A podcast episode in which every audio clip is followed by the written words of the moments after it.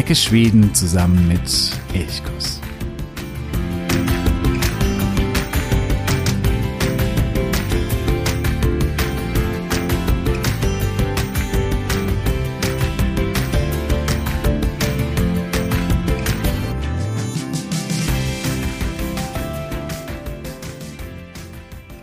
Tjena, ich wünsche dir einen wunderschönen guten Morgen. Schön, dass du heute wieder dabei bist hier bei Elchkus, dem Podcast für Schweden.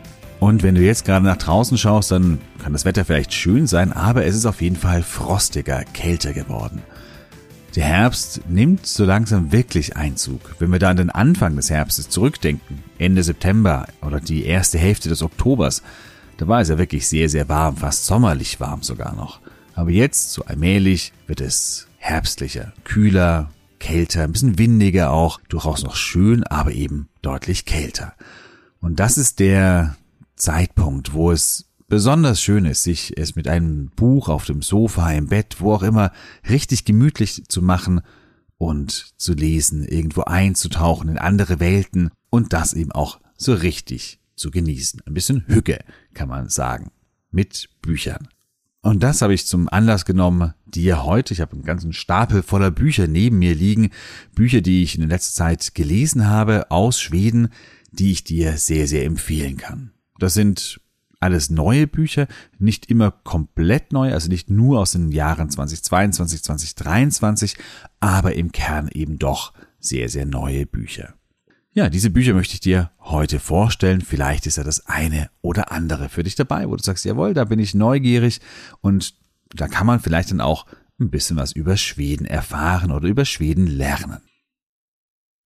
Das erste Buch hier ganz oben auf meinem Stapel ist ein äh, Taschenbuch oder ich habe es im Taschenbuch ähm, hier vor mir liegen. Prinzipiell kaufe ich mir, wenn ich in äh, Schweden bin oder wenn ich schwedische Bücher kaufe, die meisten als Taschenbücher. Es gibt so eine Ausnahme, das sind immer die neuen Bände von Håkan Nesser, der ja so ungefähr jedes Jahr ein neues Buch herausgibt. Und das will ich immer sofort haben.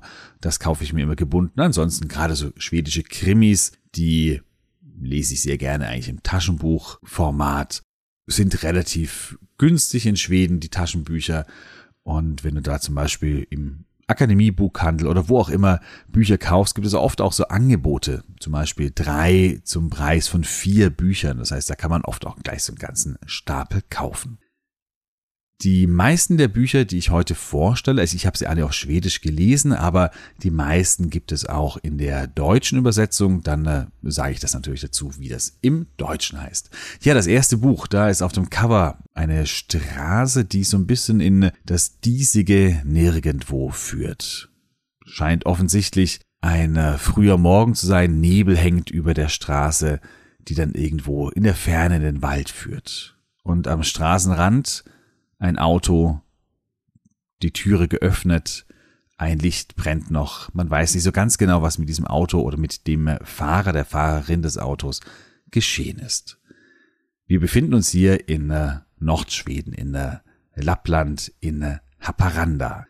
Haparanda ist der Ort an der schwedisch-finnischen Grenze und dieser Ort ist nicht nur Spielort, sondern er ist auch ein bisschen so eine kleine Nebenfigur in äh, diesem Roman Vaja Sommar, Wolfsommer von Hans Rosenfeld.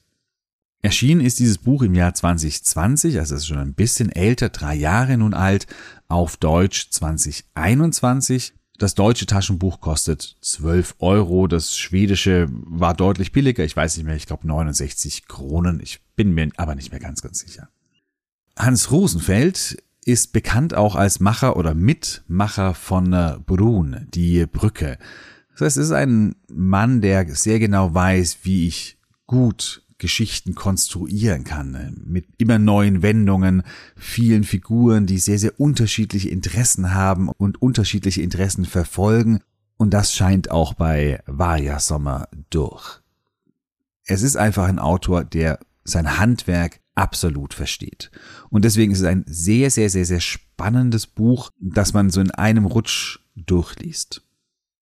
Hauptfigur ist Hannah Wester. Sie ermittelt hier anfangs wegen eines toten Wolfes, also deswegen ermittelt sie noch nicht, aber als dann festgestellt wird, dass Überreste eines Menschen im Magen des Wolfes gefunden worden sind, dann wird eben auch die Polizei eingeschalten. Man weiß, sie hatte wirklich ein Wolf einen Menschen gejagt, getötet. Das kann man sich eigentlich nicht richtig vorstellen. Oder gab es hier bereits einen Toten, der dann von einem Wolf eben gegessen wurde? Und wenn ja, wer war dieser Tote?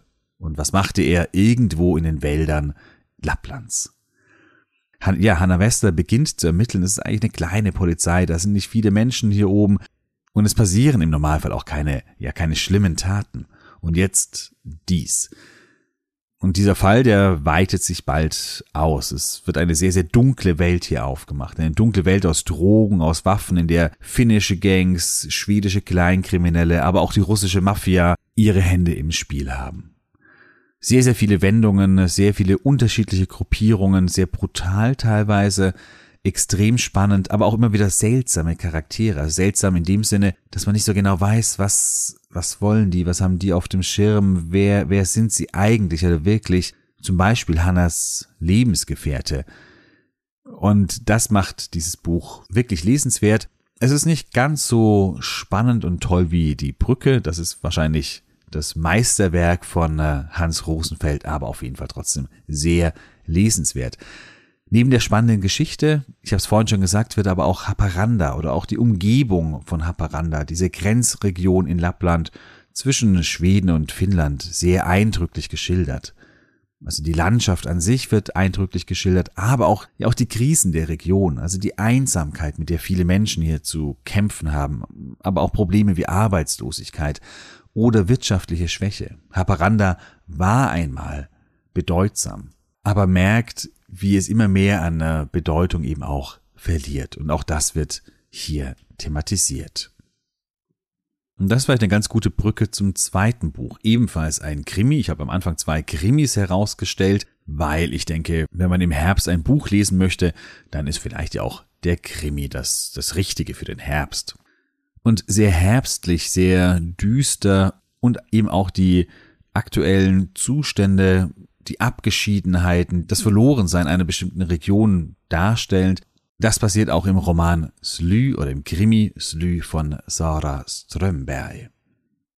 Dieser Roman ist ihr Debüt. Sie hat davor noch keinen Krimi geschrieben und legt hier gleich mal sehr, sehr ordentlich los.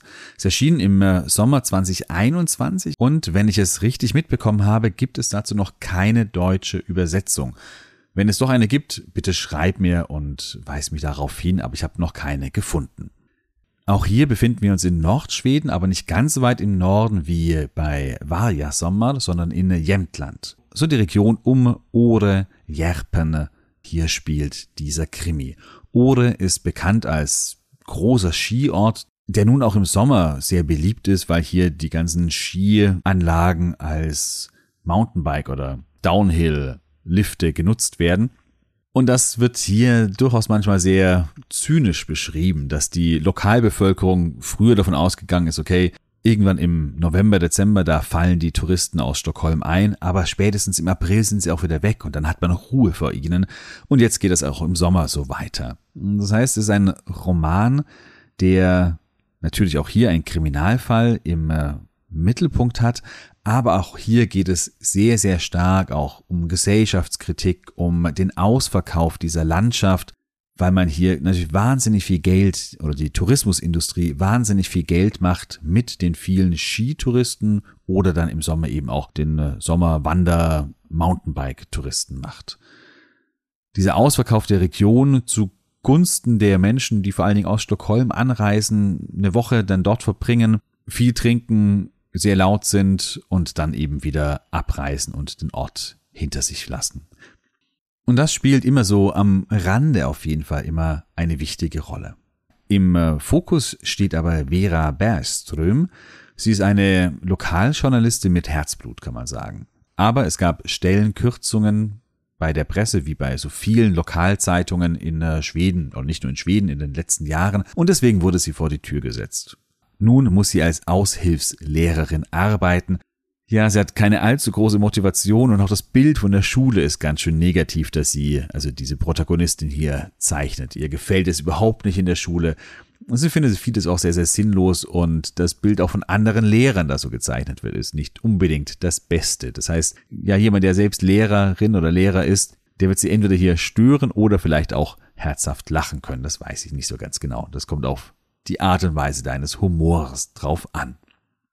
Vera hat nicht nur weil sie Lehrerin geworden ist, die Kontrolle über ihr Leben vollständig verloren. Eine Beziehung ist in die Brüche gegangen, in der Wohnung stehen viele nicht ausgepackte Kisten, sie redet mit sich selbst, ist sehr, sehr einsam, lebt in so einem alten Bahnhof in der oberen Wohnung, die oftmals nicht richtig geheizt ist.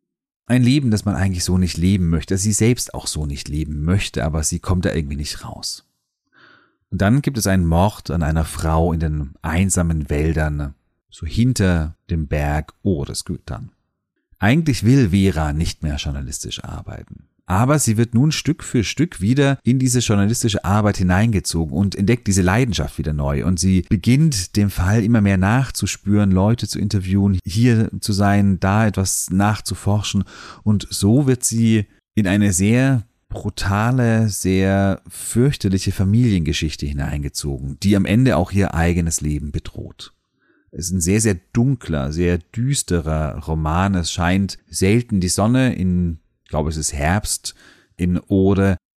Es gibt wenig heitere Momente, eher so zynische, sarkastische Momente, die gibt es, aber es ist trotzdem sehr, sehr poetisch und sehr stark geschrieben und deswegen auch eine Leseempfehlung für dieses Buch Sara Strömberg Slü. Wie gesagt, ich glaube nicht in der deutschen Übersetzung vorrätig, aber wenn du sagst, ja, ich lese auch gerne Schwedisch, dann äh, ist das sicherlich ein gutes Buch.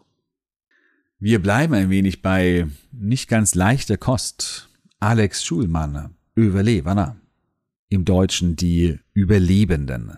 Erschienen auf Schwedisch 2020, auf Deutsch 2022. Als deutsches Taschenbuch kostet der Roman 13 Euro. Schulmann ist Journalist bei Dagens Nyheter und seit 2009 auch Schriftsteller und sein Debütroman, der wurde auch schon äh, groß gefeiert, das war Hünda ad Elska, also sich zu beeilen, zu lieben und er hat schon auch andere Romane geschrieben. Sein äh, dünnes Buch, ich blätter mal ganz kurz rein, es sind ja 270 Seiten und in äh, diesem Roman, da geht es um die äh, Jugend oder es geht um drei Jugendliche. Drei Jugendliche, die ihre eigene Jugend als Erwachsene neu erinnern oder neu durchleben. Anlass ist der Tod der Mutter. Und die Brüder, die eigentlich nichts mehr miteinander zu tun haben. Benjamin, Pierre und Nils. Sie beschließen, die Asche ihrer Mutter zurück zu ihrem Ferienhaus zu bringen. Das Ferienhaus, in dem sie früher die Sommer verbracht haben, um dort dann eben die Asche zu verstreuen. Und auf dem Weg dorthin, auf dem Weg zum Ferienhaus oder dann auch beim Ferienhaus, durchleben sie alte Erinnerungen. Es sind manche schöne Erinnerungen dabei, aber vor allem auch viele sehr, sehr verstörende, irritierende, nicht aufgearbeitete. Erinnerungen an äh, die Zeiten in diesem Ferienhaus, an die Sommer in diesem Ferienhaus mit einem sehr, sehr schwierigen Vater und einer ebenso schwierigen Mutter, die mal grob abweisend, mal die liebste Mutter der Welt sein konnte. Sie verbrachten jeden Sommer in diesem Ferienhaus, in denen sie sich, äh, diese drei Brüder, oft zerrissen haben, um zum einen miteinander auszukommen und aber auch um die Liebe der Mutter zu erfahren, um den Stolz des Vaters irgendwie auf sich zu ziehen, um irgendwie zu genügen zu können. Ein äh, Versuch, der aber wahnsinnig oft scheiterte. Mittlerweile ist die Beziehung der Brüder, als sie erwachsen geworden sind, zueinander auch zerbrochen, aber es besteht doch, und das merkt man immer wieder so zwischen den Zeilen, es besteht immer noch die Hoffnung, dass die Beziehung doch irgendwie zu retten sei, irgendwie. Und dieser verzweifelte Kampf, der eigentlich seit der Kindheit da ist, der geht es auch weiter, als sie mit der Asche der Mutter zurück zum Ferienhaus fahren. Das ist ein sehr, sehr geschickt erzähltes Buch. Es gibt zwei Erzählebenen, einmal früher und einmal heute und einer anfangs durchaus verwirrenden Chronologie, bis man mal so rausbekommen hat, wie, in welcher Reihenfolge eigentlich erzählt wird. Das dauert so ein bisschen. Wenn man das aber dann so ein bisschen für sich verinnerlicht hat, dann ist es sehr, sehr spannend dadurch auch, und man will so miterleben, wie, was hat sich da in der Kindheit entwickelt, was ist da alles geschehen. Es ist sehr, sehr stark geschrieben. Es ist ein schönes Buch, aber zugleich auch ein schonungsloses Buch. Ein schonungsloses Buch dahingehend, was in Erziehung alles falsch laufen kann. Und es ist auch kein äh, Schweden-Idyll. Hier ist zwar ein Ferienhaus irgendwo am See, wo vielleicht viele von uns auch irgendwie davon träumen, aber dieses Ferienhaus an diesem See, da will man eigentlich nicht gewesen sein. Also ein sehr starkes Buch, Überlebener von Alex Schulmann. Ja, jetzt habe ich drei eher schwere, bisschen düstere Bücher herausgesucht, passend auch zum Herbst, aber es soll natürlich auch ein fröhliches Buch geben. Und ja, wenn es um fröhliche Bücher geht, da gibt es einen schwedischen Autor, der ist da einfach prädestiniert dafür. Und das ist Jonas Jonasson. Er hat es wieder getan. Er hat wieder ein Buch geschrieben und zwar Propheten och Idioten. Auf Deutsch drei fast geniale Freunde auf dem Weg zum Ende der Welt. Manchmal frage ich mich, wer eigentlich die deutschen Übersetzungen so, also die Titel der deutschen Übersetzungen kreiert. Ich bleib lieber bei Propheten ok Idioten, also der Prophet oder die Prophetin in diesem Fall und der Idiot. Das sind nämlich die zwei Protagonisten, die hier aufeinandertreffen. Es kommt später oder gesellt sich später noch eine dritte Protagonistin hinzu, aber das Buch beginnt eben mit der Prophetin und dem Idioten. Und das ist vielleicht schon typisch für Jonas Jonasson. Prinzipiell ist dieses Buch ein sehr typischer Jonasson-Roman. Typisch in dem Sinne, dass der Roman wahnsinnig lakonisch daherkommt und mit einer Selbstverständlichkeit die unwahrscheinlichsten Dinge erzählt werden. Typisch auch der Gestalt, dass drei Antihelden zusammentreffen und über irre Zufälle, die eigentlich gar nicht passieren können, das kann man sich irgendwie nicht ausdenken, sie dort zum irgendwie durch diese Weltgeschichte reisen und irre Geschichten erleben. Das war ja auch schon so beim Hundertjährigen, der aus dem Fenster stieg und verschwand. Auch hier Ereignisse, wo man sich denkt, das ist eigentlich nicht möglich. Wie kriegt jemand in seiner Fantasie beim Kreieren des Plots es hin, solche verrückten Ideen dann doch irgendwie relativ logisch zusammenzubinden. Und genau das Gleiche passiert auch hier bei diesem Roman, der auf Schwedisch und auf Deutsch im letzten Jahr 2022 erschienen ist. Im Deutschen gibt es bisher nur die gebundene Ausgabe, die kostet 24 Euro. Das schwedische Buch weiß ich wiederum nicht, was es gekostet hat. Ich habe es hier zwar gerade in den Händen, aber bei den schwedischen Büchern steht der Preis immer nicht hinten drauf. Es war die Preisgruppe M, das kann ich noch sagen. Mehr kann ich aber leider nicht sagen. Ich glaube, es waren 79 Kronen. Auf einem Campingplatz oder einem Abstellplatz, einem Camper-Abstellplatz, da treffen der Idiot, das ist der ja nicht ganz helle Johann, der zwar nicht ganz hell im Kopf ist, aber ein Meisterkoch ist, der trifft hier auf Petra. Und zwar, indem er ihren Wohnwagen rammt. Petra ist eine selbsternannte Astrophysikerin, die den Weltuntergang vorhergesagt hat. Da ihr aber niemand Gehör schenkt, will sie sich erhängen. Und zwar just in dem Moment, in dem Johann ihren Wohnwagen rammt. Und deswegen wird sie von Selbstmord abgebracht, ist deswegen nicht allzu begeistert am Anfang auf diesen Johann zu treffen, weil er ihr einfach ihren Selbstmord nimmt. Das ist der Beginn und damit wird schon der Ton gesetzt. Es sind zwei wirklich skurrile Figuren. Johann, der von seinem Bruder jahrelang erniedrigt wurde und ihn immer bedienen musste und deswegen ein Kochtalent par excellence entwickelt hat, aber der einfach nicht ganz helle im Kopf ist. Und Petra, die eigentlich glaubt, dass sie den äh, Physik-Nobelpreis verdient habe, es dann aber in der Berufskarriere nun sind wir schon wieder bei den Lehrern, nicht über die Naturwissenschaftslehrerin immer höchst dort, als in der höheren Grundschule nicht darüber hinausgebracht hat.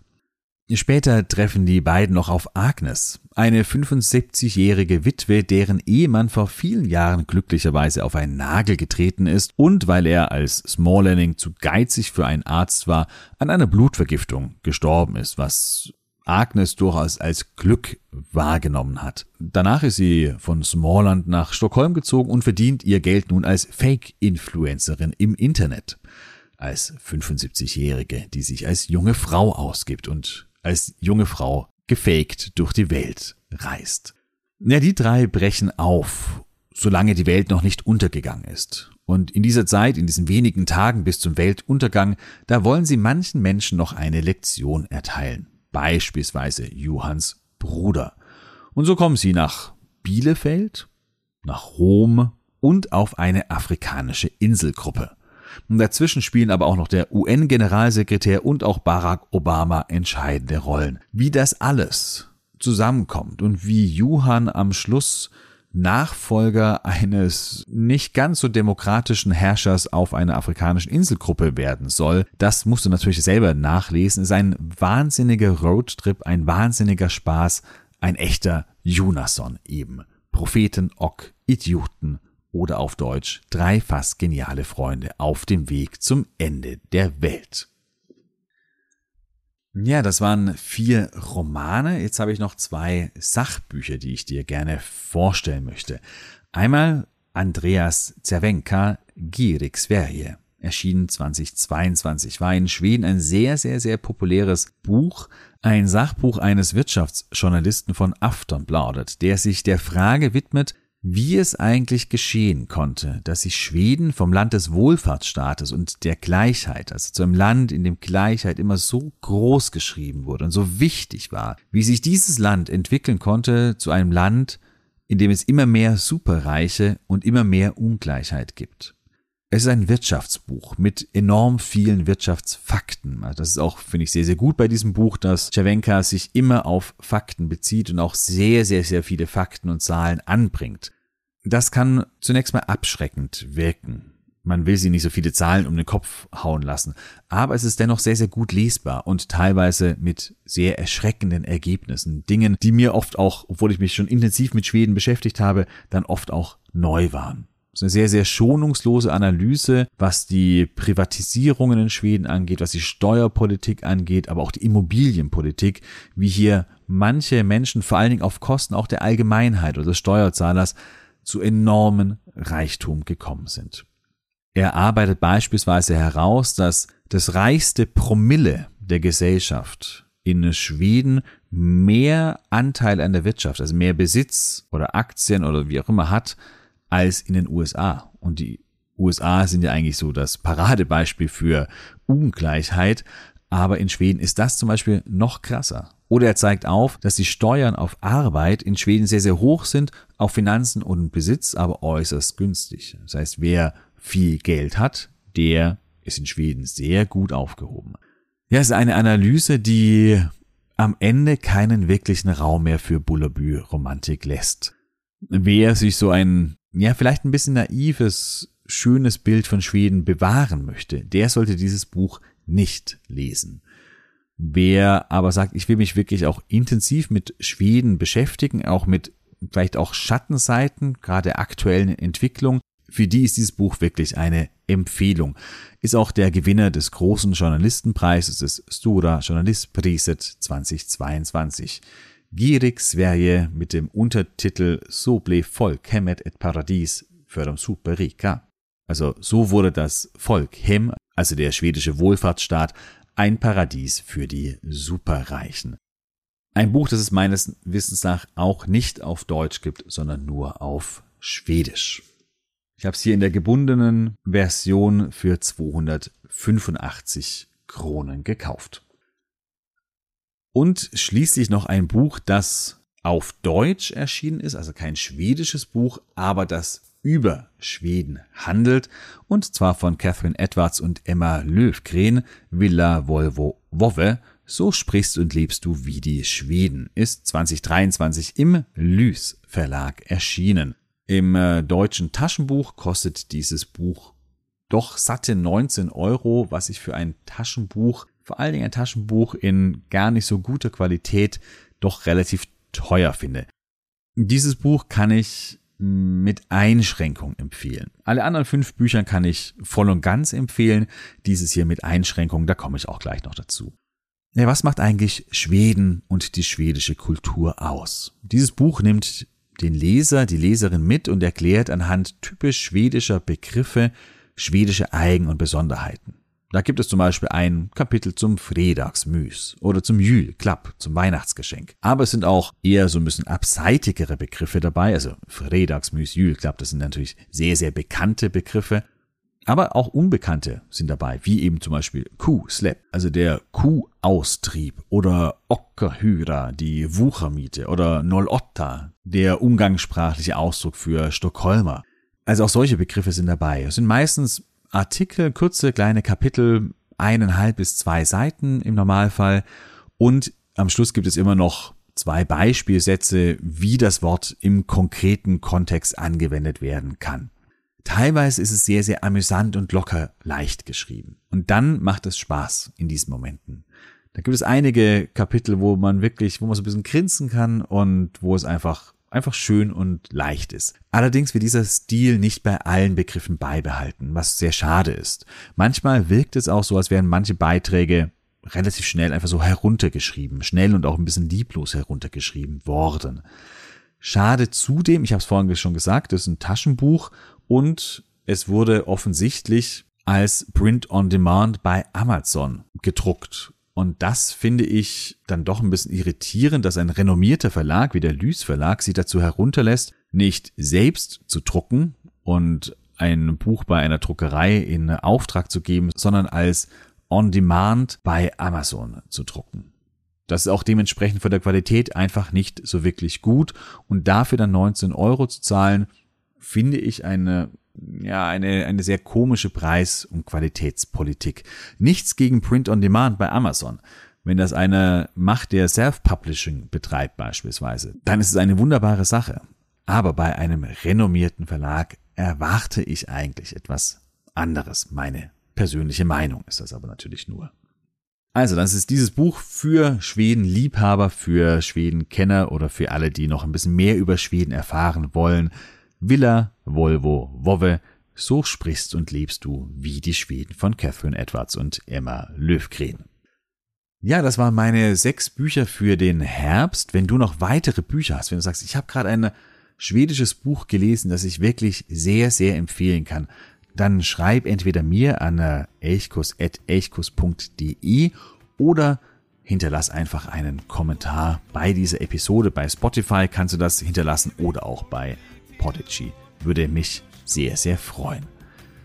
Ja, dann wünsche ich dir viele gemütliche Stunden auf der Couch oder im Bett mit einer guten Lektüre.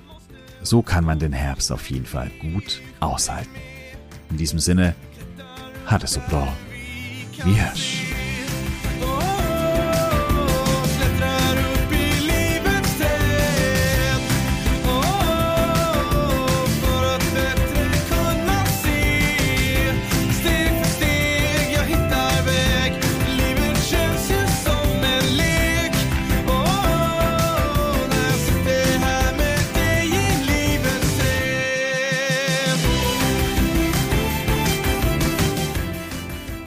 Elchkuss, der Podcast für Schweden.